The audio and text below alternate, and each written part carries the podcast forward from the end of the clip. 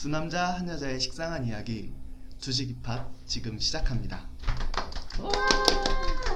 안녕하세요 두식팟의 웅이입니다. 안녕하세요. 판의 효니입니다. 안녕하세요. 주식팟의 진희입니다. 왜 멈췄죠 말하는데? 왜 자기 이름은 혹시 네, 제 생각했나요? 실- 제 실명을 얘기할 뻔했습니다. 아 근데 뭐 별명이 실명이랑 뭐별 차이가 없어가지고 사실 그쵸. 우리 사실 다 이름이 들어가 있죠 지금. 아 효니님 뭐 별명이 바뀌었네요? 제가 원래 뭐였죠? 아 원래 다른 거였죠. 네. 그러니까 원래 우리끼리 부르는 이름이 효니니까 그냥 그걸로 하는 게 사실 더 편할 것 같기는 해요. 그래서 순간 그거 가지고 잘못하신 줄 알고 아니면 내가 잘못 들었나 해가지고 음. 말하면서도 막 내가 실수했나 생각했어요. 갑자기 바꿔가지고 말도 없이. 이게 더 익숙하죠. 네, 근데 사실 저희가 지난주에 원래 뭐 그 녹화를 했었잖아요. 녹음을 첫 녹음했었는데 안타깝게도 파일이 다 날라가서 제대로 안 돼가지고 또 다시 오프닝을 하게 됐어요. 몇 번째 하는 거지. 그때도 엄청 많이 했었었는데. 네, 지금도 지금 거의 2시간 만에 겨우 장비 세팅이 돼가지고 이 시작을 하게 됐네요. 그래도 저희가 자- 저번에 많은 연습을 했으니까 오늘은 좀 더 나은 목소리를 들렸, 드렸으면 좋겠습니다. 아 맞아 그래도 진짜 확실히 지난번에 해서 그런지 맞아요. 좀 떨리는 건 덜 떨리는 것 같기도. 하고 네, 목소리 톤도 좀 정리가 되는 것 같기도 하고 저번에는 진짜 심장 소리 들려가지고 어 맞아 아 내가 문제, 있는 줄 알았어 나한테. 두근두근. 아 이거 듣는데 진짜 들리는 것 같더라고 음 맞아 맞아. 내가 확실히 한 번 해봤다고 좀 음. 나아졌으니까. 음, 그럼 이제 연습도 충분히 했겠다. 이제 시작해 볼까요? 바로 시작하나요? 어, 진짜 지난번엔 되게 우리가 오프닝을 준비를 많이 해가지고 이것저것 얘기를 되게 많이 했었는데 한 번 더 하려니까 확실히 좀 할 얘기가 없어지는 것 같아요 한 번 해서 그런지 했던 얘기 또 하고 네, 또 하고 또 하고 일단 그런 거 건너뛰고 일단은 바로 시작하도록 해요. 왜냐면 맨 처음에는 저 말고 공인님이 준비를 했었었는데 그게 다 날아가는 바람에 일단 제가 먼저 일화를 시작하도록 하겠습니다. 일단은 바로 시작을 해볼 텐데요. 저는 일단 첫 번째 주제로 컨슈머와 감정노동이라는 주제로 네. 조금 쉽지 않은 단순하지 않은 주제로 시작해 볼 건데 혹시 컨슈머 감정노동은 들어보셨어요? 들어보신 적 있으신가요? 네 그런 말은 들어봤죠 컨슈머나 뭐 감정노동 특히 감, 감정노동은 뭐 뉴스에서도 많이 나왔었던 주제인 것 같아서 그렇죠. 요즘 많이 네. 들리기도 하죠, 사실. 뭐 컨슈머 하면은 뭐 따로 어렵게 생각하는 것보다는 제 개인적인 생각에는 일하고 있고 뭐 소비하고 있는 모든 국민들이 컨슈머가 아닌가 싶어요. 그렇죠. 일단은 일반적으로 고객이라고 많이 알고 있죠. 근데 컨슈머에 대해서 일단 사전적인 의미를 알아보면 사업자가 제공하는 상품과 서비스를 소비 생활을 위하여 구입하거나 사용하는 사람. 그러니까 일반적으로 그냥 고객이라고 볼 수 있죠. 우리가 고객이 될 수도 있고 우리가 뭐 판매자나 그렇게 될 수도 있긴 하죠. 근데 일단은 consumer라는 단어 자체가 되게 많은 합성어가 되게 존재해요. 뭐 정말 많은데 생산적인 소비자를 뜻하는 뭐 prosumer 그리고 제품을 사용하는 게 적극적으로 홍보가 되는 transumer 뭐 일반적으로 블로거들이 가장 이런 거에 많이 해당될 음. 수가 있겠죠 아무래도 그리고 뭐 제품의 변화를 더해서 다른 제품으로 더 진화시키다거나 뭐좀 더 제품을 올려주는 뭐 metasumer 뭐 creasumer socialsumer 뭐 정말 많이 있는데요 일단 혹시 뭐 내가 이 중에 해당이 되는 게 있다라고 하는 거 혹시 있으세요? 저는 블로그를 지금 하고 있기 때문에 trysumer인 것 같아요. 아무래도 음, 음, 저도 좀 블로그를 한때 많이 했어서 그런지 뭐 지님이랑 비슷한 것 같기도 하고 그 지니님은 근데 그것도 하잖아요. beautesumer라고 여기 제 자료를 보니까 뷰티 관련 제품이나 서비스를 효율적으로 구매하는 어 맞아요, 맞아요. 예. 아무래도 블- 뷰티 블로거들이 취향 제품을 받아서 소- 그 써보고 후기를 올리는 것에 지나지 않고 또 본인이 또 그 구입을 해서도 또 따로 작성을 하기 때문에 beautesumer에도 해당이 되는 것 같아요. 그렇죠. 그러니까 여러 가지가 아마 해당이 될 수는 있을 거예요. 근데 아마 일단은 제가 이 중에서 하나를 말씀드리고 싶은 것 중에 하나가 수정하다의 modify랑 소- 소비자의 consumer를 합성한 modisumer라는 건데 이거는 정말 많이 접해봤을 거예요. 그러니까 기존의 조리법을 따르지 않고 자신이 재창조한 방법으로 새롭게 좀 새로 만든다고 하는 건데 기본적으로 뭐 자기들이 뭐 라면을 끓여 먹는다거나 할 때나 뭐 개인으로 다 가지고 있는 레시피 같은 거 하나 있잖아요. 뭐 저 같은 경우는 파랑 마늘 넣는 거 되게 좋아해요. 아 마늘이요? 마늘이요. 무파마는 아, 라면 알아요? 아 네 알죠. 조금 이제 부의 상징, 제일 비싼 라면 중에 아 하나. 맞아 맞아 그거 왜 먹으면 되게. 비싼. 거기 보면은 마늘이랑 파가 들어가 있는데 그거 정말 되게 시원해요. 아뭐 술을 마시고 제가 술 마시는 잘 않지만 그 뒤에 뭐 해장으로 해도 좋고 되게 좋을 것 같긴 해요. 근데 일단 modify가 하는 대표적인 게 뭐 가장 많이 알 거예요. 2009년 과연 2009년 블로그를 통해서 퍼지기 시작한 짜파구리 음... 알죠? 짜파구리 네, 짜파구리. 이거- 먹어본 사람 없을 거예요. 아니 이게 블로그를 통해서 퍼진 거예요? 그 아빠 어디가 아니에요? 맨 처음에는 2009년 블로그를 대학생이 이제 블로그를 시작해서 퍼지기 시작했죠. 2009년이면 사실 블로그 되게 초창기 때이긴 한데 이제 이 이후에 시작이 됐다가 뭐 SNS나 이런 게 많이 퍼지면서 그리고 TV에도 많이 탔죠. 골빈면 아 이런 골뱅이 것도 그쵸. 그거죠? 골뱅이랑 음. 원래 있는 레시피를 깨고 내가 가지고 있던 거를 추가해서 그리고 요즘 뭐 쿡팡 이런 거 되게 대세잖아요. 네. 셰프들도 많이 나오고 간단하게 할 수 있는 것들을 많이 하다 보니까 그런 거에 아마 다 해당이 될 거예요. 뭐 까르보나라 치킨, 뭐 불닭볶음면 같은 데다가 스팀 치즈랑 삼각김밥 넣고 비벼 먹는 거. 얼마 전에도 저에게 그런 거 먹어봤다고 막 먹어봤냐고 물어봤던 거 같은데 기억 안 나시나요? 제가요? 예, 기억 안 나시나 본데. 기억 안 나는데 누구한테 들은 거죠? 아닌 것 같은데? 일단 그런 것들이 있죠. 일단 그런 게 다 이제 모디슈머라는 이제 컨슈머들의 활약이죠. 이제 그런 거를 넘어서 이제 먹는 거 말고 화장품 같은 데도 되게 많이 영향을 미쳐요. 뭐 A사의 뭐 무슨 땡땡 매직 쿠션 케이스 같은 거는 파운데이션, 비비크림, 에센스 뭐 이런 것들을 피부 타입이나 취향에 맞춰 섞어 쓸 수 있도록 한 제품이 나와 있는데 그러니까 이런 신개념 DIY 메뉴 뭐 개념 그런 것들이 많이 이루어져 혹시 이거 아세요? 써본 적 있나요? 써본 적은 없는데 이러한 게 있다는 거는 알고 있었어요. 근데 음. 근데 저는 이게 요거는 근데 그냥 피부 타입에 섞어 쓸 수 있도록 한 제품이 나온 건 그거는 어, 저 이해를 잘못한 것 같긴 한데 아닙니다. 넘어갈게요. 아, 아, 이게 저도 궁금한 게 있는데 이거 자체가 그러면 기업에서 할 수 있도록 나와주는 거. 그 DIY 제품으로 나온 거예요? 그렇죠. 일단은 제가 화장품에 대해서는 잘 모르긴 하는데, 그러니까 뭐 파운데이션이나 비비크림, 뭐 에센스, 선크림, sun milk 같은 것들을 한 번에 모아서 쓸 수 있게끔 DIY로 한 통에 그러니까 모아서 쓸 수 있게끔 아마 만드는 거라고 제가 봤던 것 같아요. 근데 저도 정확하게 확인을 못하긴 했지만 일단 그렇게 모아서 쓸 수 있도록 그러니까 한 가지 제품이 아니라 여러 가지 제품들을 좀 모아서 쓸 수 있는 것들을 해서 이제 그런 거를 좀 다시 재창조했던 것 같은 그런 상품이에요. 근데 사실 잘 모르겠어요. 저는. 아 이게 음. 요즘 여성분들이 이제 에어쿠션이라고 해가지고 옛날에는 이제 고체 타입의 팩트를 많이 썼어요. 근데 요즘 좀 촉촉한 팩트를 많이 쓰게 돼서 그게 파운데이션 타입의 이렇게 뭐 커버력을 좋게 해주는 쿠션이 나온다거나 아니면은 좀 이제 그 기능은 조금씩 다른데 이게 리필을 할 수 있게 나오기도 하고 음. 아니면은 케이스는 그대로 두고 부- 본체만 이제 교체할 수 있게 나오는데 지금 효니님이 말씀하신 제품은 그냥 아예 케이스랑 그 파운데이션 비비크림 에센스 자기가 원하는 거를 섞어 쓸 수 있는 그 그냥 새거 케이스가 있는 거예요. 거기다 그냥 그것만 구입해서 자기가 집에 있는 샘플들을 섞어서 담는다거나 아니면 다른 원하는 브랜드의 리필용을 사서 채워둘 수 있거나 이제 좀 그런 거라고 보시면 될 것 같아요. 음, 그러니까 리필을 채울 수 있는 통을 네, 통을 판매한다. 준다라고 보면 되겠네요. 아무래도 그렇게 하니까 이해가 좀 쉽긴 하네. 근데 뭐 이렇게 뭐 여러 가지 모디슈머 같은 경우는 뭐 사실 제일 많은 게 요즘 SNS잖아요. 뭐 트위터, 짹짹이나 뭐 얼굴책 같은 데서 음, 많이 해서 기업들도 사실 이런 거 공모전이나 그런 걸로 굉장히 많이 해요. 뭐 롯데나 이런 데도 되게 많이 하기도 하고 기업 홍보나 그러니까 제품화까지 시킬 수 있는 거죠 사실 요즘에는 아예 그래서 골빈면이나 그런 거 짜파구리 같은 것도 사실 많이 나와 있어요 이런 비슷한 제품을 찾아보면 그래서 마케팅이나 이슈 역할까지 가능하니까 아마 지금까지 보지 못했던 것도 아마 새롭게 마- 많이 볼 수 있을 것 같은데 기억에 남는 이런 제품들 혹시 있으세요? 내 기억에 남는?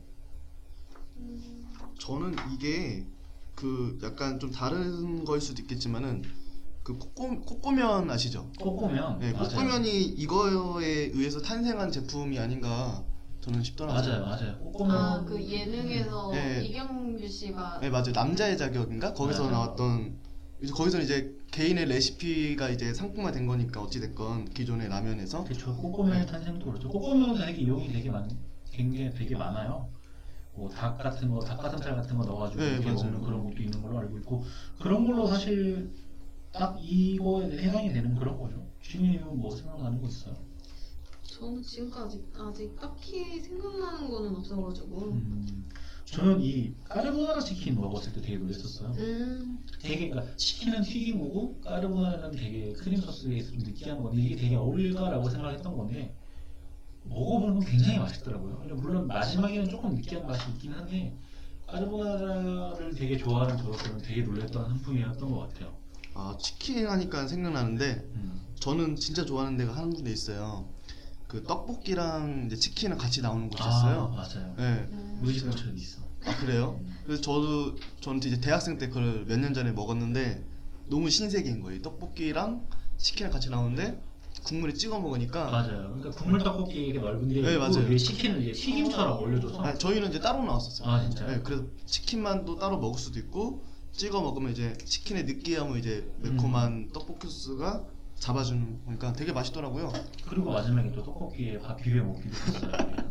그렇게 밥까지요? 먹었던 것 같은데 저 얼마 전에 먹었어요 그렇게. 음, 저는 지금 딱 생각나는 게 제품으로 이게 나온 건 아니고 제가 애슐리를 되게 좋아해서 애슐리를 가면 제가 꼭 먹는 게 거기 그 볶음 애슐리 볶음밥 있잖아요. 네. 그 계란 볶음밥이라고 해야 되나? 맞아요. 그거 그거랑 되게 좋아요 저도. 저도 애슐리 가면 그 볶음밥이랑 크림 떡볶이를 꼭 먹는데 음. 그 크림 떡볶이 국물을 그 볶음밥에 같이 비벼 먹으면 되게 맛있어요. 아, 그래요? 그래서 저는 그래요? 그갈 때마다 그렇게 해서 먹어, 먹고 친구들한테 이렇게 먹어봐라 되게 맛있다 추천을 했었는데 한번 애슐리에서 그 이렇게 먹으면 맛있다고 자체를 그 레시피를 이렇게 해서 드세요라고 음. 광고를 한 적이 있어요. 아, 지니님의 레시피가 아니라 네, 전, 네, 그냥 저는 평소에 그렇게 먹고 있었는데 애슐, 이제 그렇게 드셔 드시는 분들이 많았다는 증거인 것 같아요. 그래서 이제 그런 아이디어들이 많이 나오니까 애슐리 자체에서도 그거를 그냥 홍보용으로 이렇게 애슐리 오시면 이렇게 드세요 라고 홍보했던 걸로 저는 기억을 하고 있어요.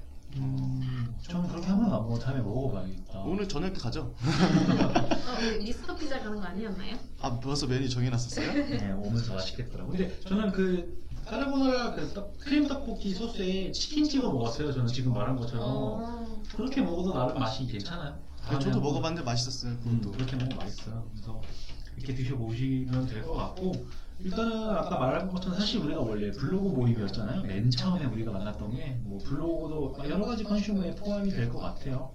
컴퓨터에 오버클럭 하는 뭐 그런 장비들 하는 사람들은 메타슈머에 포함이 될 것 같기도 하고 어디에 딱히 넣어야 될지는 모르겠는데 아이돌 팬덤들 요즘 문화가 대단하잖아요. 네. 아마 팬덤들도 사실 되게 계획적으로 CD를 사고 응원을 다니고 우리 주변에도 한명 있긴 하지만 그쵸. 네, 그런 것도 아마 이런 여러 가지 consumer에 포함이 될 것 같기도 해요. 그리고 사실 consumer는 누구나 아는 가장 많이 들어본 게 black consumer죠. Black consumer는 다 아마 들어보셨을 거예요. 요즘 이런 거에 대한 문제가 워낙 많기도 하고 사실 블로거의 인식이 많이 안 좋아진 게 black consumer의 효과가 상당하죠.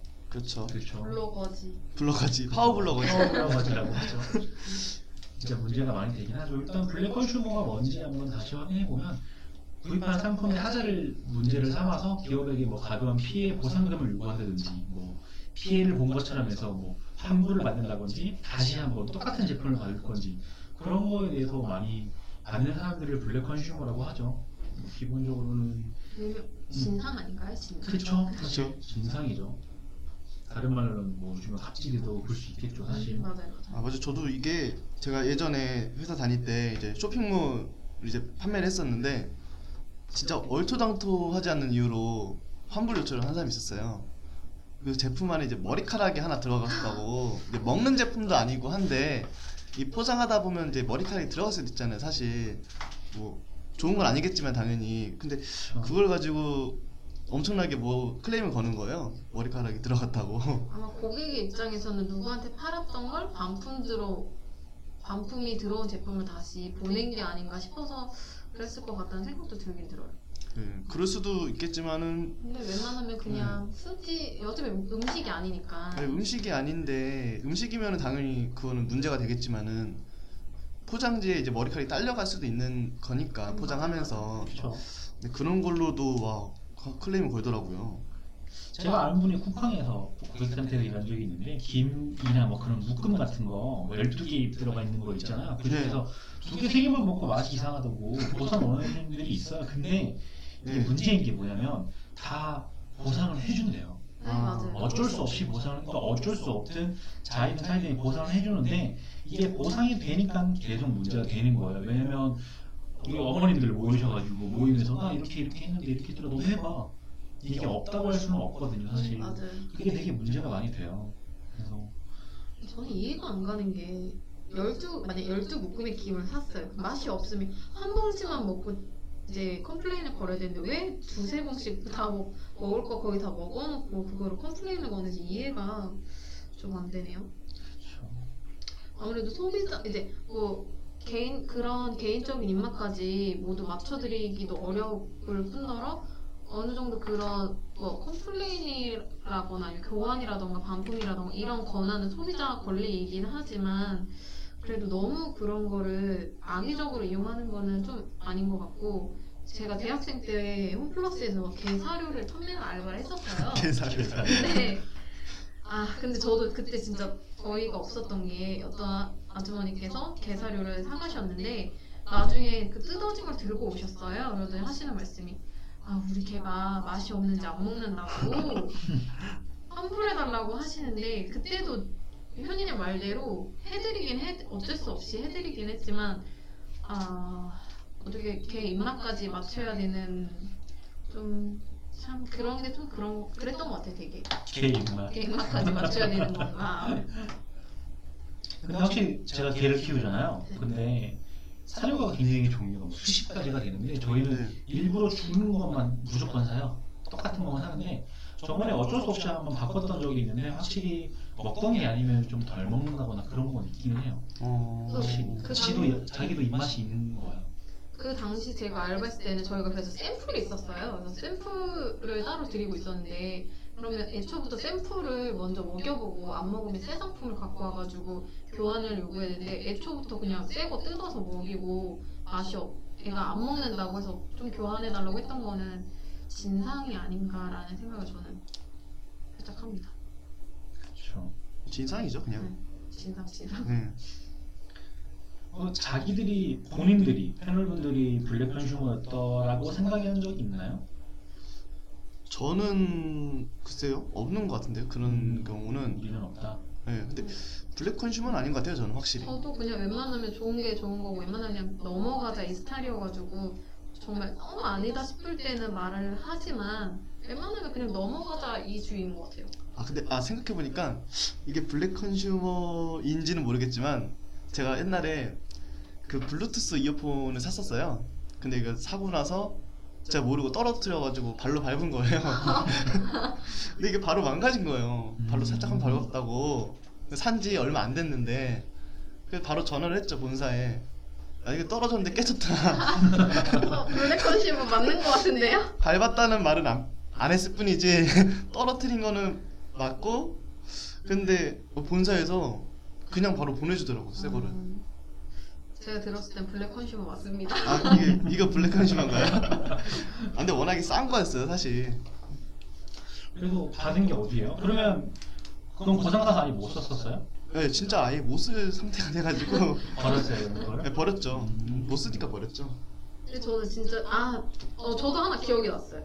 그때 제가 어떤 브랜드라고 말하기는 뭐하고 화장품이었는데 핸드크림, 그러니까 핸드크림만 산 게 아니라 이것저것 해가지고 아, 금액이 적진 않았어요. 6만 원 넘어갔던 걸로 기억을 하는데 그 중에 6만 원 어치 중에 핸드크림이 6천 원짜리였나? 아무튼 그랬는데 지금 16 그때 샀을 당시가 시- 작년 말에 샀었으니까 15년 12월에 샀는데 그 제품의 유통기한을 보니까 두 달인가밖에 두 달? 두 달도 안 남았던 것 같아요. 되게 얼마 안 남았던 건데 당연히 그 기한까지 쓸 수 있으니까 판매한 것까지는 이해를 하는데 되게 되게 지저분하고 그래서 아, 뭔가 되게 불쾌했던 것 같아요. 아, 아무래도 난 제값을 다 줬는데 쓸 수 있는 기간이 두 달 채 안 남았고 음. 먼지는 소복히 쌓여 있고 그게 케이스가 종이로 둘러싸여져 있으니까 그 종이를 뜯었는데 아 왜 케이스가 왜 이렇게 덜럭덜럭하지 원래 이런 건가 하고 했는데 새까맣게 먼지가 나오는 거예요. 너무 기분이 나빠서 매장에 전화해서 두 달 채 안 남은 거를 판매한다는 거는 이건 뭔가 압, 압박이라고 표현하긴 그런데 내가 이걸 사서 어, 기간이 두 달밖에 안 남았기 때문에 두 달 내에 다 써야 된다는 이런 이, 이런 게 너무 싫어가지고 전화를 했더니 그래도 다행히 기분 좋게 친절하게 그 바꿔주셔가지고 새납금으로 다시 받- 받았던 기억이. 그 정도는 당연히 바꿔줘야 될 것 같아요. 두 달이면은 생각해보니까 저때 그렇게 말했던 것 같네요. 응. 저번에 근데 제가 그렇죠. 그전에 우리끼리 한번 얘기할 때. 말씀드렸던 것아 같아요 그래요? 네. 왜 기억이 안 나지? 나 없애 얘기했나? 우리 따로 만난 적 없을 것 아닌데. 같은데. 방에서 얘기했는데. 근데 저는 사실 이런 거에 대해서는 절대 보상이 안 된다, 보상을 해주면 안 된다라고 생각해요. 어떤 이유가 됐든 간에 보상의 규정은 있을 거 아니에요. 뭐 음. 물론 당연히 아까 그런 거 같은 뭐 내가 샀는데 얼마 남지 않았다거나 물론 정말 문제가 있다면 뭐 김이 말, 아까 말했던 김 자체의 맛이 변질됐다거나 그러면은 당연히 보상해 주는 건 맞다고 생각하는데 뭐 묶음으로 파는데 이걸 몇 개만 먹고 해주는 건 저는 절대 안 된다라고 생각해요. 사실 외국에는 이런 게 전혀 없잖아요. 우리나라에서 유난히 많이 이런 게 있긴 하죠. 아 외국은 없어요 이런 게? 외국에는 뭐 거의 못 받고 이런 거에 대해서 규정 같은 거를 굉장히 중시를 하기 때문에 우리나라 같은 경우에 사실 뭐 전화해서 소리 지르면은. 목소리 크면 이기는 어, 거지. 해주는데 외국 같은 경우에는 그러니까 그 전에 통지문으로 우편으로 공지가 날라갔는데 그 이후에 나 내가 확인을 못했다. 내가 확인을 못했으니까 해달라고 해주는데 절대 안 돼요 외국에서는. 물론 그 중에서도 뭐 그러니까 똑같이 소리 지르면 하는 사람이 있겠죠. 근데 우리나라처럼 이렇게 그냥 네 해드리겠습니다라고 해주진 않죠. 물론 우리나라도 아, 그냥 좋게 좋게 끝내려고 그렇게 하는 게 많긴 하겠지만 저는 절대 하면 안 된다라고 생각을 해요 사실.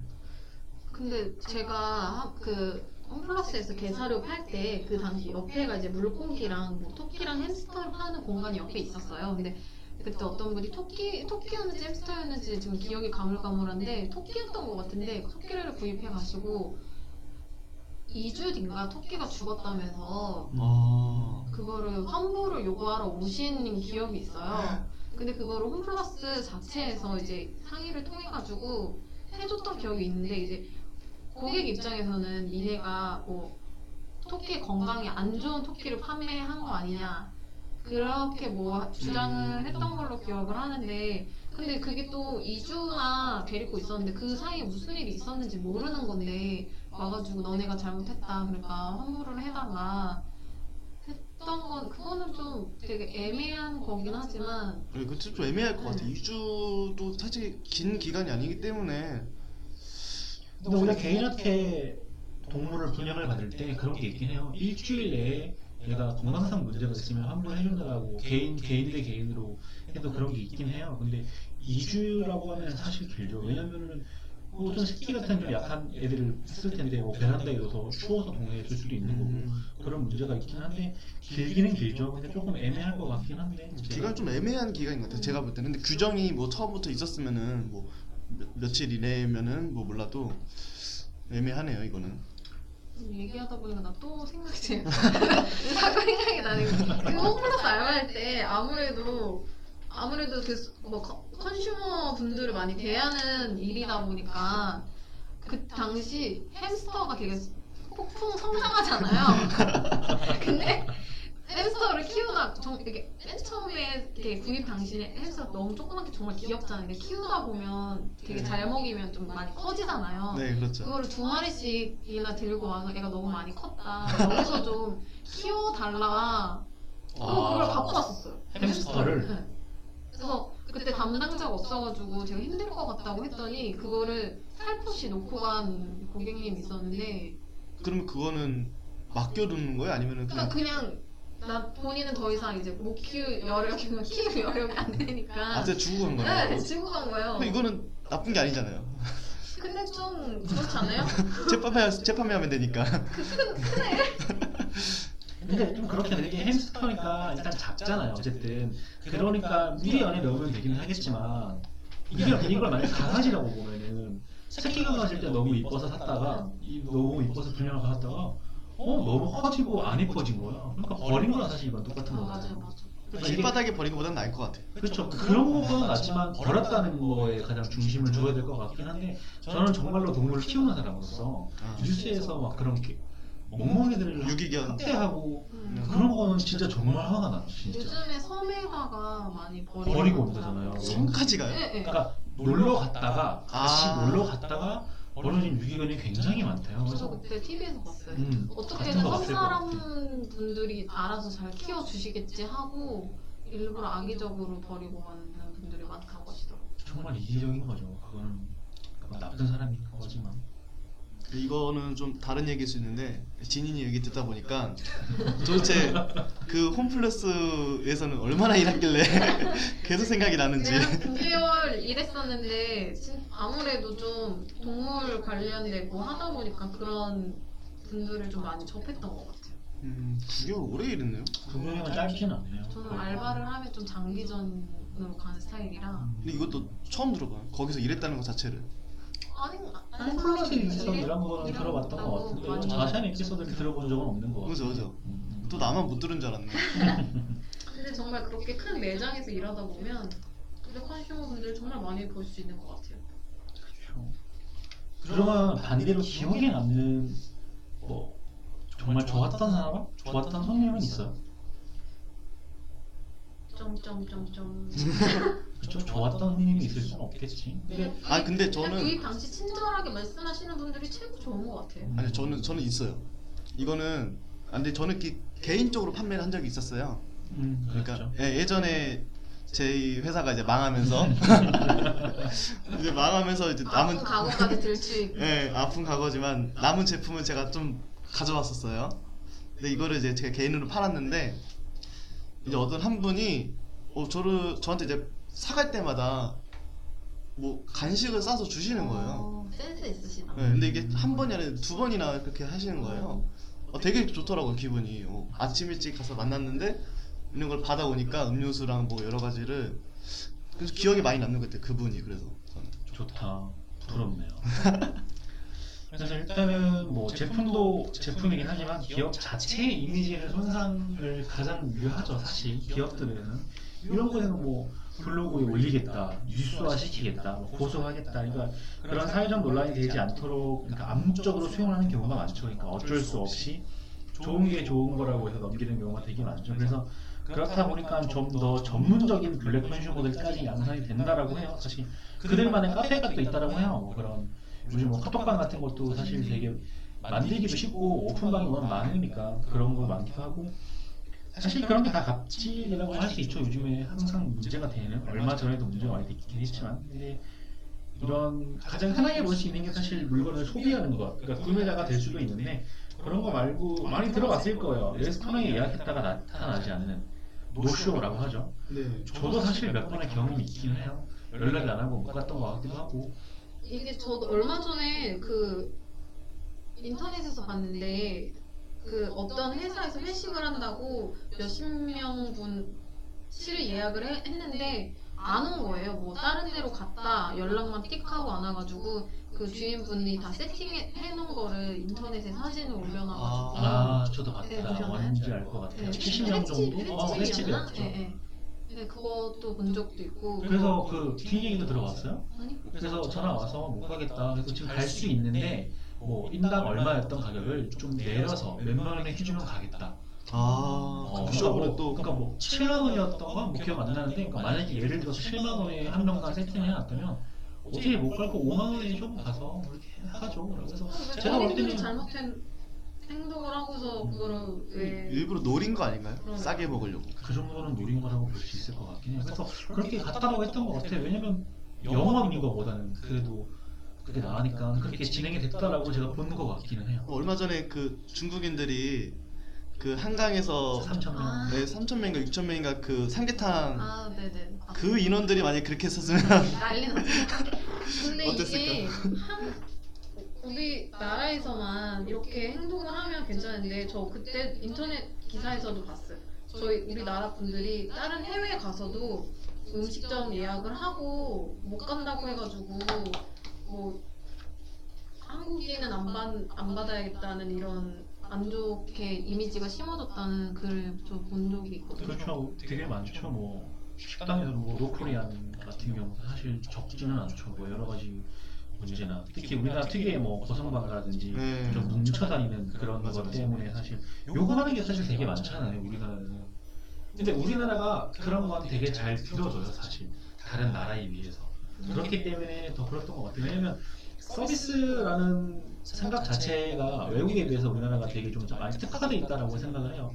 흔히 가서 물 같은 것도 아무 데나 다 마실 수 있고 음. 화장실도 어디든 다 있고 그렇잖아요. 외국인들이 항상 가방에 물병 들고 다니는 이유가 백화점 가도 정말 없더라고요. 아. 다사 마셔요. 저도 맞아요. 물 식당 가도 막 물 사 먹고 얼음 심지어 얼음까지 그렇죠. 네. 화장실로 돈을 내고 이용을 하니까 근데 그런 차이가 조금 있을 수는 있겠지만 우리나라가 그런 거에 너무 관대하고 좀 험한 문화가 있죠.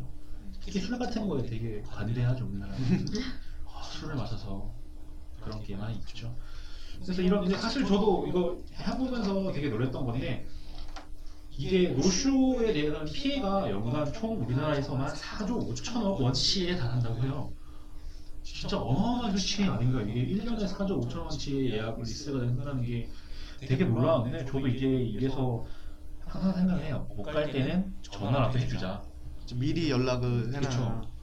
못갈 때는 그렇게 해도 이게 또 그런 경우도 있잖아요. 뭐 되게 우리나라 분, 그러니까 소수의 분들 때문에 다수가 욕을 먹는 거긴 하지만 음식점 외에도 우리가 불이 나지 않더라도 119에 연락을 많이 하잖아요. 그래서 연락해가지고 구급대원 분들이 출발했는데 가니까 되게 별로가 아니거나 그냥 뭐라고 해야 되지? 불난 건 아니지만 그 그게 그거 아니에요? 그 뭐지? 허위 신고도 많고 어 맞아요 맞아요. 그거 아니면은. 자기가 술을 너무 많이 먹어서 취해가지고 집에 편하게 가고 싶은 거야. 택시는 안 잡히고 택시 타기 또 싫고 돈 내니까 그래서 일부러 아픈 척하고 그 119를 이용하는 그게 많다고 하더라고 예전에. 근데 요즘에는 이제 그런 거를 법적으로 해서 뭐 벌금을 낸다던가 뭐 하더라고요. 돈을 내야 된다고 그런 건 하더라고요. 진짜 되게 심하게 해야 돼요. 갑자기 생각나는 게 있는데 내가 은행을 털고 있다라고 해서 동하니까 은행 나무를 털고 있다든지 그런 에피소드 인생에 본것 같은데 장난 전화죠 그러니까 그런 거를 그게 갑자기 생각이 나요. 은행 아 웃기네요. 그래서 일단 일반적으로 블랙 컨슈머에서 이렇게 하다 보면 그러니까 반대의 경우도 있겠죠 사실 블랙홀의 반대가 뭐라고 생각해요? 화이트? 화이트 홀 그렇죠. 블랙의 반대는 화이트니까 블랙이 화이트는 화이트. 그렇죠. 근데 사실 화이트홀은 있지는 않아요. 사실. 잘못된 표현이긴 하지만 그것처럼 black consumer의 반대는 white consumer라고 해요. 근데 이게 근데 black consumer는 자체적으로 이게 딱 단어가 정의가 되어 있긴 한데 사실 white consumer는 그렇게 보면 안 될 것 같긴 해요. 옳은 표현이기보다는 그냥 consumer? 그냥 고객이라고 보면 될 것 같아요. 그냥 선의의 구매자? 그러니까 비교를 해보고 뭐가 더 좋은 건지 그냥 그렇게 보면 될 것 같은데 근데 확실히 하나 두고 봐야 될 거는 반품을 하지 않는다거나 이의를 제기를 하지 않는 사람이 화이트 컨슈머라고 볼 수는 없어요. 그냥 그분들은 일반 진짜 일반적인 그냥 구매자일 뿐이죠. 그러니까 뭐 소비자 기본법 4조의 항목을 보면은 한 8가지가 있는데 그 중에 몇 가지를 보면은 물품 등의 사용으로 인하여 입은 피해에 대하여 신속 공정한 절차에 따라 적정한 보상을 받을 권리가 기본적으로 소비자에 대한 기본적인 권리고 안전하고 쾌적한 환- 생활 환경에서 소비할 권리 이런 것들이 있죠. 그래서 이런 것들을 올바르게 이용하는 사람들이 그냥 화이트 컨슈머라고 하죠. 그냥 적정한 문제가 있다라고 하면은 당연히 내가 보상을 받아야 되죠. 근데 그런 거에 대해서 그냥 명시되어 있는 권리 내에서 이용하고 하는 사람들을 화이트 컨슈머라고 볼 수 있죠. 근데 이제 컨슈머들이 일반적으로는 고객의 입장인 거잖아요. 왜냐면 내가 고객, 고객이 거야. 내가 고객을 컨슈머라고 하는 거니까. 그러면 필연적으로 반대에 있는 사람이 생길 거잖아요. 그러니까 판매자라고 볼 수 있겠죠. 기본적으로는. 네. 그러니까 판매자들을 뭐 누군가에 팔고 그걸 소비하는 일의 연속일 텐데 판매자 자체에서는 이득을 남길 거면은 물건을 많이 팔아야 되잖아요. 그러면 소비자들을 되게 많이 끌어와야 될 거고 끌어오기 위해서 뭐, 뭐 행사나 이벤트 여러 가지 스킬들을 굉장히 많이 쓰겠죠. 그래서 맨 처음에 주제에 넣었던 것처럼 이런 거에 대해서 시작된 부분이 감정 노동이라고 할 수 있겠죠. 사실 이거에 대해서 사회적으로 문제가 굉장히 많이 돼요. 감정 노동이라는 거에 대해서는. 그래서 이런 거에 대해서 사실 감정 노동을 얘기를 하고 싶어서 컨슈머부터 제가 끌어와서 얘기를 하려고 했던 것 같기는 합니다. 멀리 돌아왔네요. 그렇죠. 감정 노동이라는 말은 많이 들어보셨죠? 어떤 건지 아마 다들 거의 이해를 하실 거예요. 네, 그렇죠? 많이 해봤죠. 뭐 가장 흔하게 볼 수 있는 것들이 은행원, 텔레마케터, 그리고 항공사에 있는 승무원. 그러니까 자신의 감정을 드러내지 않은 상태에서 연기하듯이 그렇게 표정이나 몸짓으로 집중을 하는 건데 이런 사람들이 그러니까 감정 관리하는 사람들 자체가 모든 직무의 40% 이상 자체를 포함하고 있다고 하고 절대 빠질 수 없는 게 연예인들이 있겠죠. 음, 일반적으로 공인이라고 하는 사람들은 행동 하나하나에 모든 게 스포트라이트가 되잖아요. 그렇죠. 사진을 찍히고 뭐 재미있다 재미없다부터 시작이 되죠. 뭐 요즘 대세인 조세호 씨도 너왜 결혼식? 이 팟캐스트 찍는데 조세호 씨가 왜 안 하는지는 잘 모르겠어요. 저도. 그러게 왜 안 오시죠? 네. 다음에 한번 초대를 해- 해보는 걸로 해봐야 될 텐데 근데 사실 감정 노동이라고 하는 직업에 국한이 되지는 않아요. 어, 감정. 노동을 하는 사람들을 감정 노동자라고 부르죠. 근데 저도 저는 이제 디자인을 이제 하잖아요. 그렇죠. 우리 디자이너님이죠. 근데 저도 감정 노동자 같아요. 일하는 모든 사람들이 감정 근데 노동자는 왜냐면 거 상사 같아요. 앞에서 감정 숨겨야 되잖아요. 맞아요. 그 다 감정 노동자 같아요. 저는 진짜. 정말 기계 오직 기계만으로 일하시는 분들 외에는 다 모든 직업을 갖고 계신 분들이 감정 노동자라는 생각이 드는데 그럼 본인들도 감정 노동자라고 생각을 하신다는 거죠? 아, 저도 아무래도 직업 특성상 많은 사람을 그러니까 사람들과 통화를 해야 되고 직접 사람을 대해야 되고 해야 되니까 저는 감정 노동자인 것 같아요. 음, 저도 뭐 클라이언트들이랑 통화할 때도 그렇고 그렇죠. 근데 뭐 저도 당연히 일을 하고 있긴 하지만 그렇게 생각하는데 근데 보면은 감정 조절이 있고요. 감정 노동이 있어요. 근데 감정 조절은 그러니까 주체가 말 그대로 개인 그러니까 뭐 친구나 그런 상- 격식을 따지지 않는 상태에서 대화를 하는 거를 감정 조절이라고 볼 수 있겠죠. 일반적으로 친구랑 얘기하는데 나 감정 조절하고 있어라고 하지 않잖아.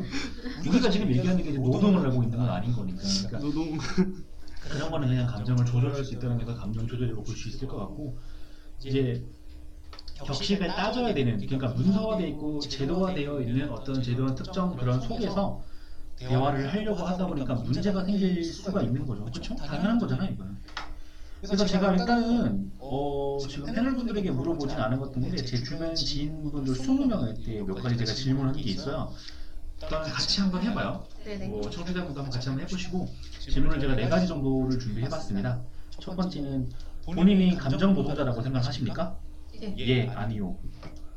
중에서 선택하시면 되고 두 번째는 본인이 감정 노동자라면 어떤 점이 가장 힘들었나요? 그래서 제가 한 세 가지 정도를 해봤는데 폭언, 무시, 성희롱 그리고 뭐 하나 더 기타 정도를 할 수 있겠죠. 근데 이게 세개 가장 많아서 넣어봤어요. 그리고 세 없으면 안 해도 되는 거예요? 기타라고 볼 수 있겠죠. 그건 그냥 여기 없는 거니까. 그리고 동일 인물이 지속적으로 계획적으로 전원에서 괴롭힘을 당한 적이 있나요? 그러니까 지속적으로 하는 사람이 있는지 없는지 그런 것도 예 아니요로 제가 물어봤고 그리고 마지막에는 일 하는 중에 이제 이런 감정 노동을 받은 상태에서 스트레스를 받은 거리 일을 끝나면 마음을 비우고 생활하는 것이 가능하신가요? 라고 물어봤어요. 이것도 제가 예 아니요라고 물어봤었는데 일단 저는 절대로 아니오입니다. 아 일이 끝나면은 모두 다 잊으시는 건가요? 아니요 못, 못 잊는다는 잊는다는 거죠. 아못 잊는다고? 그렇죠. 음, 어때요? 본인들은 일단 감정 노동자라고 생각하신다고 하셨고 감정 노동자라고 하면 어떤 점이 가장 힘들었나요? 저는 무시였던 것 같아요. 무시, 무시. 이거 지금- 정말 무시 못하죠. 지금까지 뭐 일을 하면서 폭언을 들었던 적은 없고 예 저도 만약에 일 특성은 어떤 행사라던가 이렇게 참석을 요구해야 돼서 안내 전화를 돌릴 때가 있어요. 그래서 만약에 아 뭐 언제 언제 뭐가 있는데 참석 가능하신가요? 라고 전화를 했을 때 어 그냥 다들 아 제일 듣기 좋은 말은 네, 참석 가능할 것 같아요. 갈게요. 이 말이 제일 듣기 좋고 다음이 아 됐어요. 약간 그 말투에서 알, 아시죠? 뭐 어떤 말투인지. 그렇죠. 아, 나 바쁜데 귀찮아 죽겠는데 너 나한테 왜 전화했냐? 약간 이런 시- 음, 식의 반응인데 그냥 아, 겨우, 겨우 이 말을 하려고 전화했어? 그런 말투죠. 정말 너 귀찮게 한다 약간 그래서 폭언을 들은 적은 없지만 그냥 무시 예, 무시가 좀 별로 썩 기분이 좋았던 건 아닌 것 같아요 이제 저 그렇다고 그분과 뭐 싸울 일은 아니지만 그렇죠. 그냥 약간 보통 참고하죠. 아 그러셨어요. 네. 그래요라고 하니까 감, 이제 마음이 내가 좀 상하는 거죠. 네, 알겠습니다 하고 기분 좋게 끊어야 하는 그런 거? 우기님은 여기 없다고 그랬는데 어떤 다른 건 있나요? 그냥 대화하는 것 자체가 대화 자체가 감동이 아닌가. 예, 그렇죠. 근데 요즘 성희롱은 정말 그 뭐라고 그 고객센터 분들이 성희롱은 제일 많이 당하시지 않을까 싶은데 근데 의외로 사실 성희롱 하는 사람은 별로 없고 폭언이나 무시하는 게 굉장히 많은데 왜냐면 나중에 제가 좀 이따 얘기하겠지만 저도 콜센터에서 얘기, 일한 적이 있어서 콜센터의 대부분은 사실 여자분들이 많잖아요. 제 친구도 그 전에 현대카드였나 어, 어느 카드사 그 상담 전화 일을 했었는데 아무래도 감정 노동이라는 게 힘들다 보니까 그 건물의 꼭대기층에 이런 감정 노동에 대한 스트레스를 풀 수 있게 그 스트레스 해소할 수 있는 공간이 따로 마련되어 있고 어. 이런 거를 또 자기가 이게 감정 노동자분들은 좀 마음의 병이 생기잖아요. 그런 거를 상담 치료할 수 있는 그런 공간도 따로 마련되어 있다고 제가 들었던 걸 맞아 기억해요. 있어요. 그러니까 저 있던 데도 한 두 가지 정도가 있었는데 하나는 네일샵. 음. 그러니까 회사 사람들이면 예약을 특정 시간에 예약을 해서 그냥 받을 수 있는 네일샵이 있었고 하나는 마사지 샵이 있었어요. 저는 당연히 남자니까 네일샵을 가진 않았는데 마사지 샵에 가서 그러니까 1년 30분 정도 해주는데 괜찮았던 것 같아. 그러니까 마사지 누군가 나를 위해서 또 뭔가 해준다는 느낌도 있고 시원하기도 했고 그런 것들도 있었죠. 그래서 동일인물이 지속적으로 계획적으로 전화를 괴롭힌 적은 사실 그렇게 많지는 않죠. 그렇죠?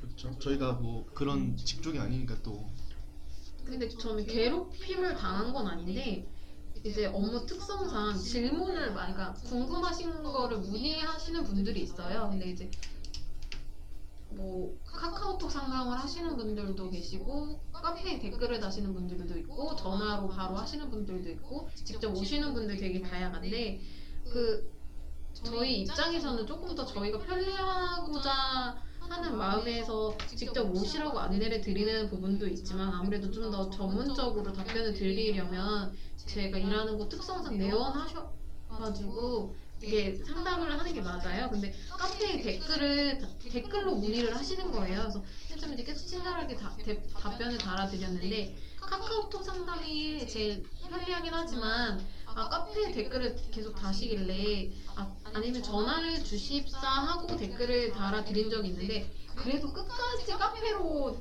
문의를 하시더라고요. 그래서 근데 괴롭힘을 당한 건 아니지만 어, 좀 답답했던 기억이 있어요.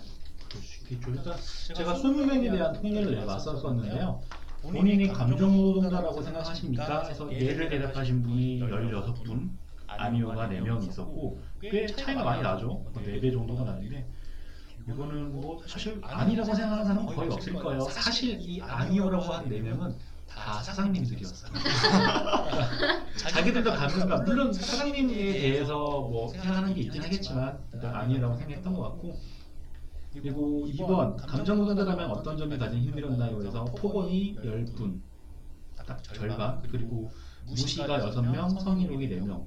있었고 동일 인물이 지속적으로 괴롭힘을 하셨던 적 있으신가요? 아미오가 18명 2명은 이제 예라고 했는데 그러니까 특정한 사람들이 나랑 맨 처음에 통화를 했었으니까 지붕에 나만 찾는 거예요. 그러니까 다른 사람들은 난 얘기하기 싫고 맨 처음에 통화한 그 사람 바꿔라고 해서 얘기를 하는 거죠. 근데 사실 그 사람들도 뭔가를 해줄 수 있는 사람은 아닌데 계속 찾아오고 뭐 괴롭힘을 당한다기보다는 근데 계속 그 사람 나만 찾는 사람들이 많이 근데 있더라고요. 그런 분들 특성상 너 이름이 뭐야? 아 맞아. 그렇죠. 근데 그거 제가 제일 많이 물어봐요.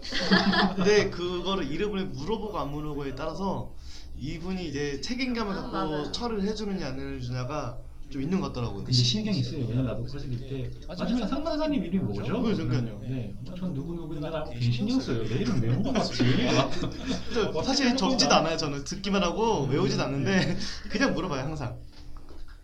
그리고 일중 받은 스트레스를 비우고 생활하신 가능하신 거예요. 그러니까 얘가 4명, 아니오가 16명. 근데 저는 사실 스트레스 푸는 법을 잘 못해서 못한다라고 생각해요. 전 개인적으로 술안 하고 담배를 잘 안 하기 때문에 그냥 운동이나 그런 걸로 푸는데 요즘 운동도 안 해서 큰일 났어요 이제. 저도 웬만하면 퇴근하면 마음으로 잊어야지 잊어야지 하면서도 생각나는 게 생각 날 수밖에 것 없죠. 그렇죠. 그건 어쩔 수 없다고 생각합니다. 사람이기 때문에. 그래서 이런 감정 조절을 위해서 사실 프로그램들이 굉장히 많아요. 교육, OJT나 프로그램 어떻게 하면 잘 될 건지에 대해서 하는데 사실 들어오는 게 획일화되어 있지는 않잖아요. 어떤 질문들이 똑같은 사람이 해도 뭐 다른 질문이 될 수도 있고 똑같은 질문을 다른 사람이 여러 명이 할 수도 있고 그래서 그렇기 때문에 예방 차원에서 하는 프로그램들이 사실 되게 많긴 하고 중요하게 생각하긴 하는데 그렇게 효과가 있지는 않은 걸로 생각해요. 왜냐면 저도 그런 수업을 받아 봤기 때문에 효과적이지는 않죠. 그래서 감정 노동은 이제 그러니까 업무 대상이 고객들과 대면적으로 하면서 자신의 감정 자체를 상품적으로 되게 많이 팔아주죠. 좋은 척, 아닌 척.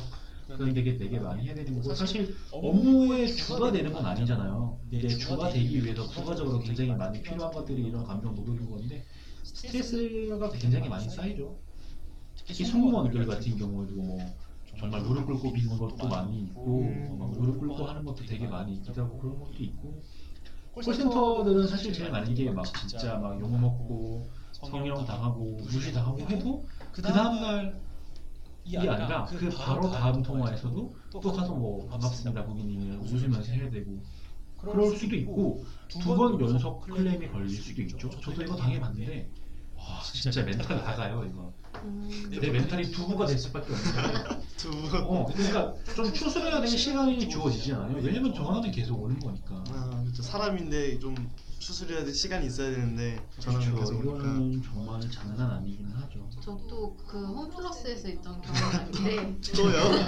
원래 그 홈플러스 들어갈 때 자, 이렇게 입구에서 그 경호 이게 하시는 분들이라고 해야 되나 안내하시는 분들 그 네. 검은색 정장 입고 안내하시는 분들 계시잖아요. 근데 아무래도 이렇게 절도 훔쳐가는 거를 방, 미연에 방지하기 위해서 큰 가방이라던가 어느 담, 담아 담을 수 있는 가방을 들고 가시는 분들은 앞에서 제지를 하고 뭐 사물함에 따로 맡겨주시거나 아니면 미리 구입한 상품이 있으면 스티커를 따로 네, 맞아요. 붙이잖아요. 그쵸. 붙여주죠 그때 어떤 아주머니께서 이제 가방이 있었는데 그 직원 직원분이 어 가방을 확인하려고 했던 것도 아니고 그냥 요거는 갖고 들어가실 수가 없다고 안내를 드렸어요. 근데 그거는 그분께만 해당되는 게 아니라 기본적으로 모든 분들께 해당되는 건데 네가 나를 지금 뭐 의심하는 거냐 해가지고 그 여자 직원분의 싸대기를 날렸던 거를 제가 기억을 하는데 아, 참 많은 일이 있었네요. 네, 많은 일이 있었던 알바, 알바였는데 그분들도 그러니까 어쩔 수 없이 아무래도 그분도 일명 진상인 건데 그분이 이제 화 그분은 이제 규정상 그렇게 안내를 했는데 그런 상황이 된 거잖아요. 그렇죠. 근데 사실상 이게 제일 많죠. 왜냐면 상반사들이나 상반사들이 제하고 일을 하는 사람들도 규정 내의 것들만 안내가 가능하잖아요. 왜냐면 규정 외의 범위는 내가 할 수 있는 범위는 아니거든요. 근데 사, 사람들은 그러니까 손님들은 규정 외의 것들을 원해요. 그렇죠? 이거 해주세요. 저거 해주세요. 이거 했는데 이거 안 돼요. 근데 안돼안된 자기는 안 되는 걸 원하는데 우리는 안 된다고 하니까 화가 나는 거죠 계속. 사실 맞아. 고객센터 제가 일했을 텐데 사실 그게 제일 문제가 돼요. 나중에 나뭐 에피소드로 얘기할 수도 있겠지만 그게 가장 큰 문제가 되죠. 그래서 화를 내고 그러니까 나, 나에게 화가 나서 그런 게 아니라 그 사람이 너무 화가 나니까 계속 욕을 하고 하는 거예요. 저도 욕 되게 많이 들어봤는데 진짜 짜증 나기도 하고 근데 지나 보면 이해는 가요. 이해 가는 것들이 있어요. 왜냐면 아 진짜 이건 내가 이상하게 해도 열 받겠다라는 게 있긴 한데 안 되는 건 안 되는 거죠. 그건 뭐 어쩔 수 없죠. 그래서 제가 스트레스를 받는 이거 자가진단 테스트를 몇 개를 해봤는데 한번 해볼래요? 네. 조금 많긴 한데 우리가 천천히 읽어볼 테니까 한번 함께 해보세요. 11가지 항목이 됩니다. 항목에 대해서는 전혀 그렇지 않다 0점, 그렇지 않다 1점, 그렇다 2점, 매우 그렇다 3점. 그래서 0점부터 3점까지 있는데 제가 이건 먼저 사전에 물어보지 않았기 때문에 해보면 먼저 점수해서 한번 확인해 보시는 게 좋으실 것 같아요. 음, 제가 일단 천천히 한번 읽어보겠습니다. 1번 쉽게 짜증이 나고 기분의 변동이 심하다. 그렇지 않은 것 같아요. 2번 피부가 거칠어지고 각종 피부 질환이 심해졌다. 3번 온몸의 근육이 긴장되고 여기저기 쑤시다. 4번 잠을 잘 못 들거나 깊은 잠을 못 자고 자주 잠에서 깬다. 5번 매사에 자신이 없어지고 자기 비하를 많이 한다. 6번 별다른 이유 없이 불안, 초조하다. 7번 쉽게 무기력함을 느낀다. 8번 매사에 집중이 잘 안되고 학습의 능력이 많이 떨어진다. 9번 허기가 지지 않아도 음식을 보면 먹고 싶은 충동을 참지 못한다. 어, 이거 음. 10번 식욕이 없어 잘 안 먹거나 갑자기 폭식을 한다. 11번 기억력이 나빠져 잘 잊어버린다. 11개의 항목이 있는데요. 혹시 점수를 한번 내보셨어요? 저는 12점 나왔어요. 12점이요? 네. 저는 13점 나왔어요. 13점이요? 저는 왜 이렇게 낮죠? 저는 6점이 나왔는데요. 6점이요? 스트레스를 거의 안 받으시는 건데 이거 아, 이렇게. 그런가. 나 그래서 잘 스트레스를. 풀 이유가 필요가 없는 것 같아요. 일단은 결과에 대해서 한번 말씀을 드리면 0점부터 11점까지는 스트레스 지수가 거의 없다라고 한 상태라고 해요. 지금을 잘 유지하면 된다라고 하고 그 다음부터가 이제 조금씩 조금씩 높아지죠. 12점부터 13점은 스트레스 지수가 20% 그러니까 약간의 스트레스를 받기 때문에 이 정도는 뭐 괜찮다 정도고 할 수 있는 것 같고 그 밑에는 14점에서 16점 차이는 비교적 스트레스가 심한 편으로 이제 많이 쌓이고 있다는 것 같아요. 이거는 스트레스 지수가 한 40% 정도라고 해요. 그리고 17에서 20점은 60%지만 굉장히 많은 스트레스를 받고 있다. 이거는 좀 뭔가 적극적으로 확인을 해 보셔야 될 상황이라고 하고 21점 이상은 80% 이때는 이제 질병이나 질환이 나타날 수 있을 정도이기 때문에 정신과적인 상담을 한번 받아보시는 게 많이 추천을 한다라고 합니다. 일단은 뭐 사실 이렇게 많이 나올 것 같지는 않아요. 대부분의 사람들이. 혹시 본인만의 스트레스 해소법이 있어요? 저는 거의 자거나 폭식하는 것 같아요. 자마가 먹는 거. 근데 대부분의 분, 여자분들은 먹는 거 아니면 쇼핑, 수다 요 세 가지를 풀지 않나요? 쇼핑 수다? 수다는 좋지만 뭐 남자로서 제가 쇼핑을 좋아하는 편은 아니기 때문에 근데 뭔가 소비를 하면 기분이 좋아져요. 맞아요. 그렇죠. 사실 돈을 그것 때문에 버는 거잖아요. 근데 가끔 그럴 때가 있어요. 스트레스를 풀고 싶은데 돈마저 없을 때.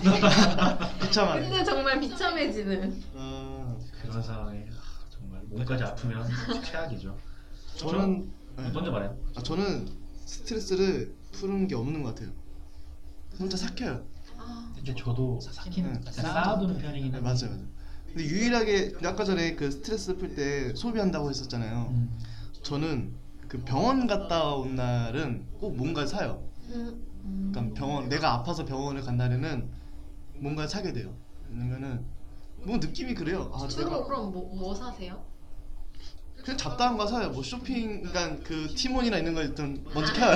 맞아 맞아. 필요가 없지만 뭔가를 사고 싶은 그런 거 많죠. 필요는 진짜 하나도 없는데 정말 이쁜 거 사고 싶은 거. 저도 옛날에 그런 거 봤어요. 얼마 전에 아이언맨 요즘 영화 많이 나오잖아요. 네. 근데 이렇게 붕 떠 있는 그냥 그런 아, 무슨 말뭐 아무 쓸모 없다는 건 장식용인데 너무 사고 싶은 거예요. 샀어요? 안 샀죠. 뭐 샀다고 한 줄 알았네. 비싸요, 근데 은근히. 아 그래요? 얼마나? 20만 원대도 있고 10만 원대도 있고 조명 같은 것도 그냥 이렇게 뭐 아이언맨 제가 아이언맨을 되게 좋아해서 근데 그런 것도 있는데 그것도 꽤 비싸더라고요. 근데 조명을 쓸 일은 거의 없어 사실 집에서 일반적으로 그런 것도 사면 기분 좋아지긴 하죠. 근데 이런 스트레스는 뭐 업무가 과중돼서 그런 것도 있겠지만 약간 성격도 좌우 이런 게 성격이 좌우가 되는 것 같아요. 저도 일하면서 한 아신 분이 제가 봤을 때는 일을 많이 하진 않아요. 근데 본인이 혼자 일을 다 하는 것처럼 스트레스는 또 다 받아. 아 그분이 결국 퇴사를 하시긴 했는데 그러니까 본인이 너무 스트레스 받아서 그거 감당을 못하고 몸이 너무 안 좋아지셔서 퇴사를 했는데 저는 약간 이런 거 스트레스 받는 정도도 성격의 문, 그러니까 문제라고 표현하긴 그렇지만 본인이 어느 정도 조절할 수 있고 받아들일 수 있는 한계가 기준 그 맞아요, 기준점이 맞아요. 차이가 그거는 있어서 차이가 날 수 있는 것 같아요, 진짜. 그렇죠. 뭐 흔히 말하는 뭐 두부 멘탈, 뭐 강철 멘탈. 사실 저는 되게 만사태평형이라 이런 거에 좀 무던할 거라고 생각을 했는데 나이가 먹고 요즘 생각하니까 많이 예민해진 것 같아요. 그래서 좀 mental이 좀 약해지지 않았나 그래서 이런 거에 좀 많이 그런 걸 받는 것 같기는 해요. 그래도 아직까지 6점밖에 안 나왔으니까 잘 우리보다. 반 절반에 가까운 절반이니까 아직 더 받아도 되겠네 조금. 뭔가 문제가 있죠. 근데 제가 아까 콜센터에서 일했다고 했잖아요. 사실 콜센터 얘기도 조금 하고 싶었는데 이거 얘기할 게 정말 많아요. 뭐 대부분 에피소드이긴 하지만 콜센터 자체를 보면 크게 보면 두 가지가 있어요. 뭐 inbound, outbound. 아까 뭐 지미님도 얘기했던 것처럼 뭐 참석하시겠어요? 그런 거는 대부분 outbound에 속하죠. 내가 어떤 용무로 인해서 고객에게 전화를 거는 것이 outbound인 거고 일반적으로 고객센터들 그러니까 고객이 어떤 문제로 인해서 나에게 전화를 거는 게 inbound라고 하죠. 뭐 카드사 같은 경우에는 사실 거의 다 outbound 같은 거죠. 주식 같은 거 계좌 만들어도 감사합니다. 뭐 우리 뭐 어떻게 어떻게 해줘서 뭐 사용하시면 됩니다라고 하는 게 뭐 다 그런 것들이고 고객센터 같은 거는 다 이용을 많이 해보셨죠. 사실 많이 이용해 보지 않나요? 통신사 많이 했죠. 114 많이 물어보죠. 네, 네, 네. 저는 그 제일 많이 하는 게 그건데 지하철. 지하철 네. 문자? 보내는 거야. 네, 그것도 뭐 비싼 거 아니에요? 그렇죠. 거기도 고객센터니까 나 거기서 문자를 받는 네, 거고. 전화로 안 하고 문자로 할 뿐이니까 몇번 칸 너무 추워요. 저는 진짜로 하루에 엄청 많이 보내요. 그 운도를 너무 추우니까 아침에 제가 다른 산보다 이제 추위를 잘 타니까 지하철을 타면 먼저 일단 문자를 보내요. 위치를 보내서 요즘 추웠다. 지금 사람들 다 감기 걸려 죽을 거냐. 이거는 국민님 전용 칸을 만들어 달라고 하셔야 되는 거 아닌가요? 컨슈머 아닌가 이거? 아니 근데 너무 추우니까 살고 나가고 싶는 거예요. 지하철 타고 싶지 않으니까 계속 보내요. 지금 막 적정 온도 지금 뛰어넘었다. 이거는 안 된다. 그래서 이제 저 같은 사람이 보내줘. 나 같은 사람 지금 더워 죽일 거냐고 지금. 그러면 결국 적정 온도를 맞춰주죠. 덥지도 춥지도 않게 짜증나게. 저도 보낸 적이 있어요. 너무 덥다고. 사람 대부분 덥다고. 그러니까 전원분 때문에 제가 온도를 바로 안, 넣- 그안 올려주는 거예요. 톡톡히 입고 나와요. 아니 얇게 입고 나와요. 근데 요즘 요구하시는 분들의 그거를 맞춰드리기가 어려운 것 같아요. 그렇죠. 못하죠. 그래서 일단은 콜센터 중은 사실 큰 회사들이 되게 많아요. 뭐 삼성 ITX 같은 경우에는 콜센터 진짜 제가 알기로는 되게 많이 큰 회사인데 굉장히 많이 가지고 있어요. 뭐 당산이나 뭐 영등포, 신도림에도 있고 제가 일했던 회사도 삼성 ITX에서 돼 있던 거예요. 대부분 뭐 social 같은 데 있잖아요. social 고객센터에 네. 전하는 거 다 이런 데서 업무를 하는 거예요. 이런 그러니까 social 같은 social A라는 회사에서 이제 여기서 계약을 해서 여기서 하청 업체 같은 그렇죠 하청이죠. 일단 그러니까 협력 업체라고 볼 수가 있는데 아. 그렇게 진행이 되죠. 이런 경우에는 뭐 대부분 기본급의 프로모션 형태로 계산이 되, 되게 많이 돼요. 뭐 누가 call수가 가장 많았는지 아, 뭐 누가 가장 계약을 많이 성사를 했는지 뭐 여러 가지 프로모션이 있는데 카드사 같은 경우에는 사실 call수로 되게 많이 짜진다고 해요. 제가 좀 물어봤는데 한 달에 한 몇백 콜? 120개 정도 하는데 등수가 쫙 나와요. 몇 콜까지가 1, 2, 3등 정해져 있고 뭐 1대 얼마 얼마 이렇게 되는데 그 액수가 상당히 적지는 않아서 신입들이 오면은 그러니까 질문을 아예 안 받을 정도로 내 거 해야 되니까 아. 폴수 하나 하나가 돈이니까 그러겠네. 저도 근데 그 알바 한 적 있었거든요. 그 저는 이제 제가 전화를 걸어서 설문조사를 받는 알바를 했었어요. 음, 근데 저 거기서 1등 한 적 있었어요. 1등 오. 하루. 그 타임이 있잖아요. 골든 타임인가? 뭐 그 몇 시간 몇 시부터 몇 시 사이에는 뭐 돈 건당 돈이 얼마 더 추가. 뭐 해가지고 그때 1등 한 번 해가지고 돈 많이 벌었죠. 사실 콜센터 일할, 일할 때 면접 같은 거 보면은 욕심 있는 사람들 많이 모집한다고 해요. 왜냐면 은 그런 거에 대해서 돈이 되니까. 그래 그러면은 회사 입장에서도 많이 파니까 좋은 거고 그거에 대해서 뭐 말좀 보상을 주니까 많이 하죠. 근데 보통 저희 어머니 나이 대들이나 아주머님들이 은근히 되게 많은데 되게 많이 하시고 잘해요. 은근히. 아무래도 아주머니 층 분들이 말빨이 그쵸 싸우는 것도 장난 아니긴 해요 그래서 처음 하시는 분들은 잘 못하긴 하는데 그래도 여자분들도 많기도 하고 아주머니들도 되게 잘 하신다고 하더라고요 그래서 이렇게 타 보니까 아무래도 회사 자체에서 어떤 회사 A라는 회사에서 이런 큰 콜센터랑 계약을 해서 이쪽에서 한 곳에서 inbound를 맡고 한쪽에서는 outbound를 많이 하는데 요즘은 outbound가 사실 대부분 없어졌다고 해요 많이 거의 좀, 하, 좀 하락되는 추세인 거고 아웃 inbound 업무를 많이 한다고 해요. 그래서 저도 맨 처음에 사실 콜센터에서 일을 해봤던 게 말을 많이 들어봤잖아요. 힘들다 힘들다 궁금하기도 한 거예요. 어느 정도일까. 그래서 갈 거면 그 중에 편한 데로 가자라고 해서 정말 쉬운 업무라고 했길래 정말 쉬운가라고 해서 들어갔다가 그때는 우리 쿠폰 모바일 쿠폰 있잖아요. 휴대폰에서 하는 대부분 제가 있던 데에서 다 거기가 판매처인데 거기서 다 돼요. 뭐 카카오톡에 있는 쿠폰이라든지 음. 일반적으로 뭐 11번가 social 같은 데서 파는 모든 쿠폰들이 다 여기서 나온다고 보시면 돼요. 저도 되게 놀랐었었는데 업체가 몇 개가 있긴 하지만 여기가 정말로 말하는 일반적인 대기업 꽤 규모가 큰 데에서요. 근데 사실 되게 단순해요. 취소, 모바일 상품 같은 거 있잖아요. 얼마짜리 다 이런 데서 나온 거거든요. 전화하면 다 여기에요 무조건. 전화해서 뭐 연장해 주세요, 취소해 주세요. 아. 그거 되게 많이 들어요.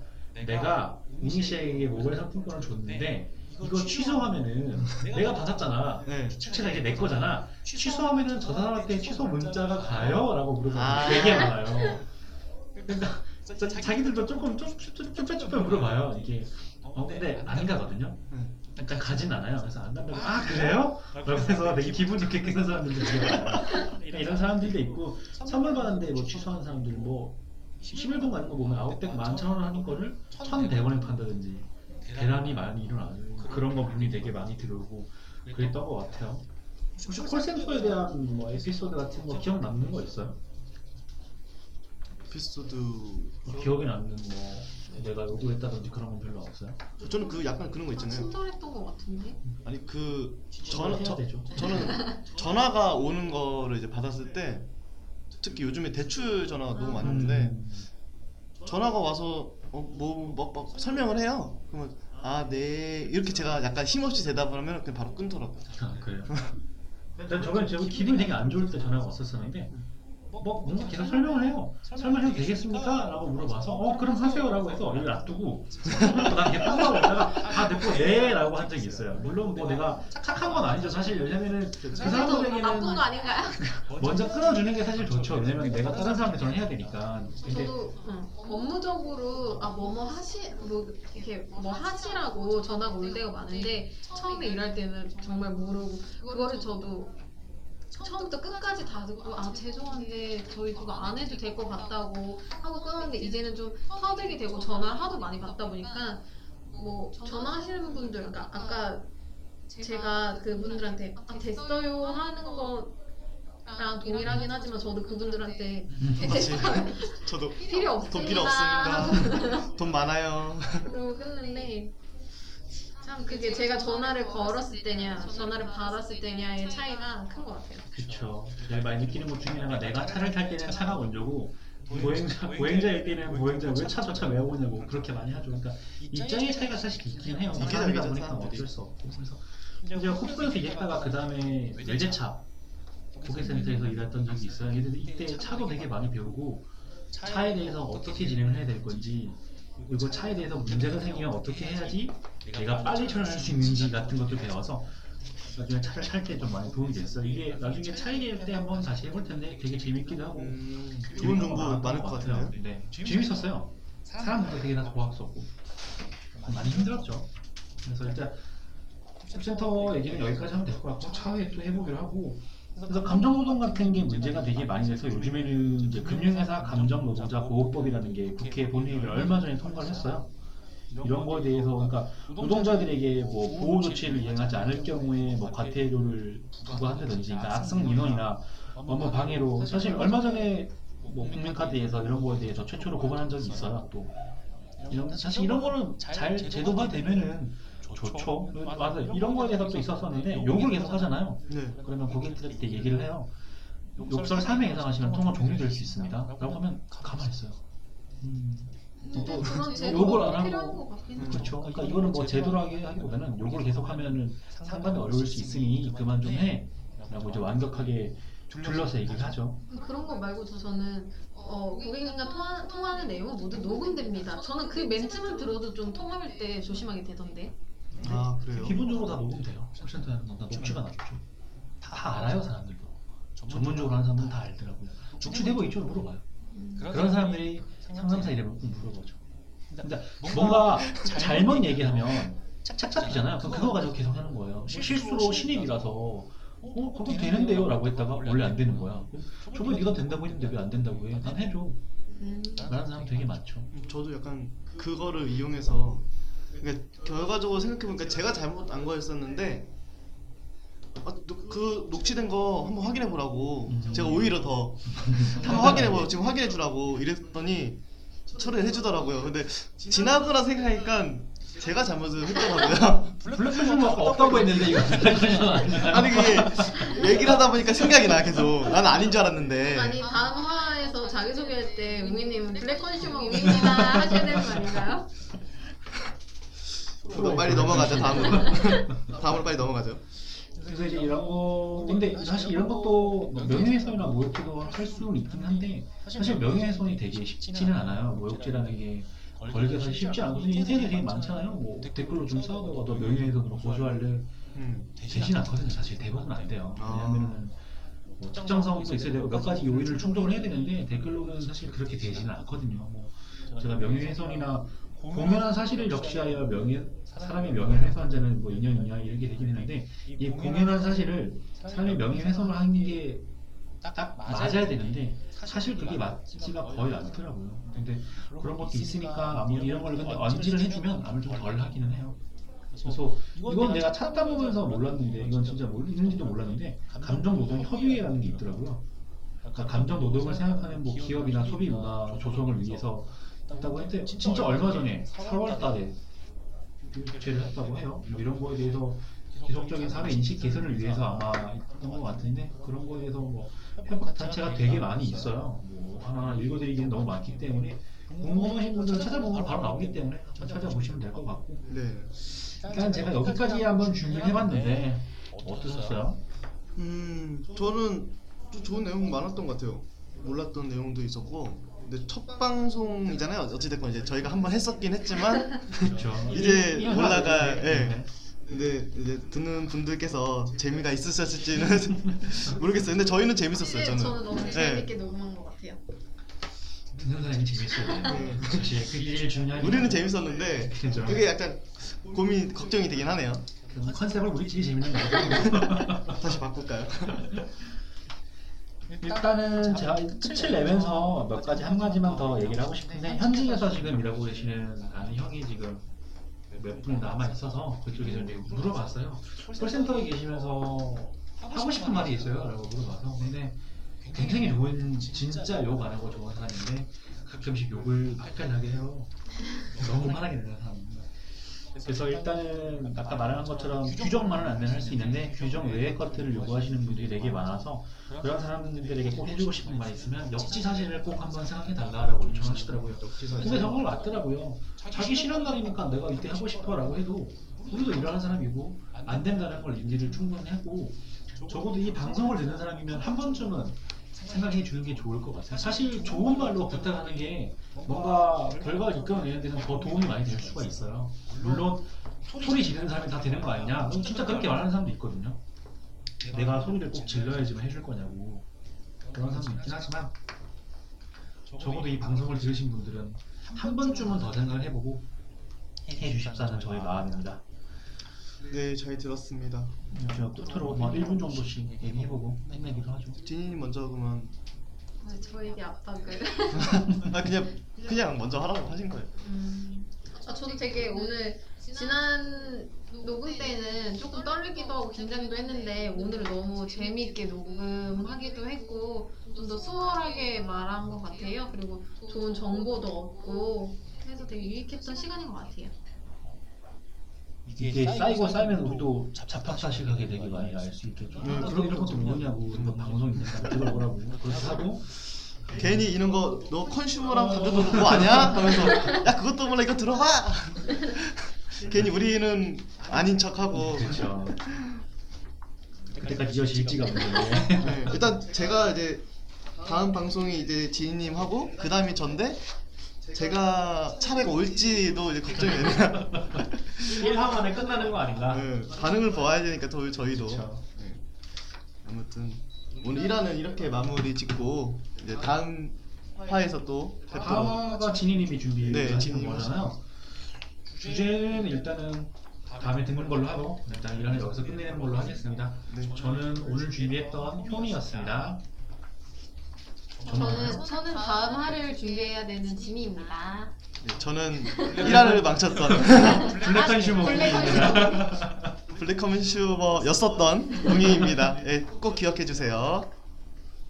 박수 치면서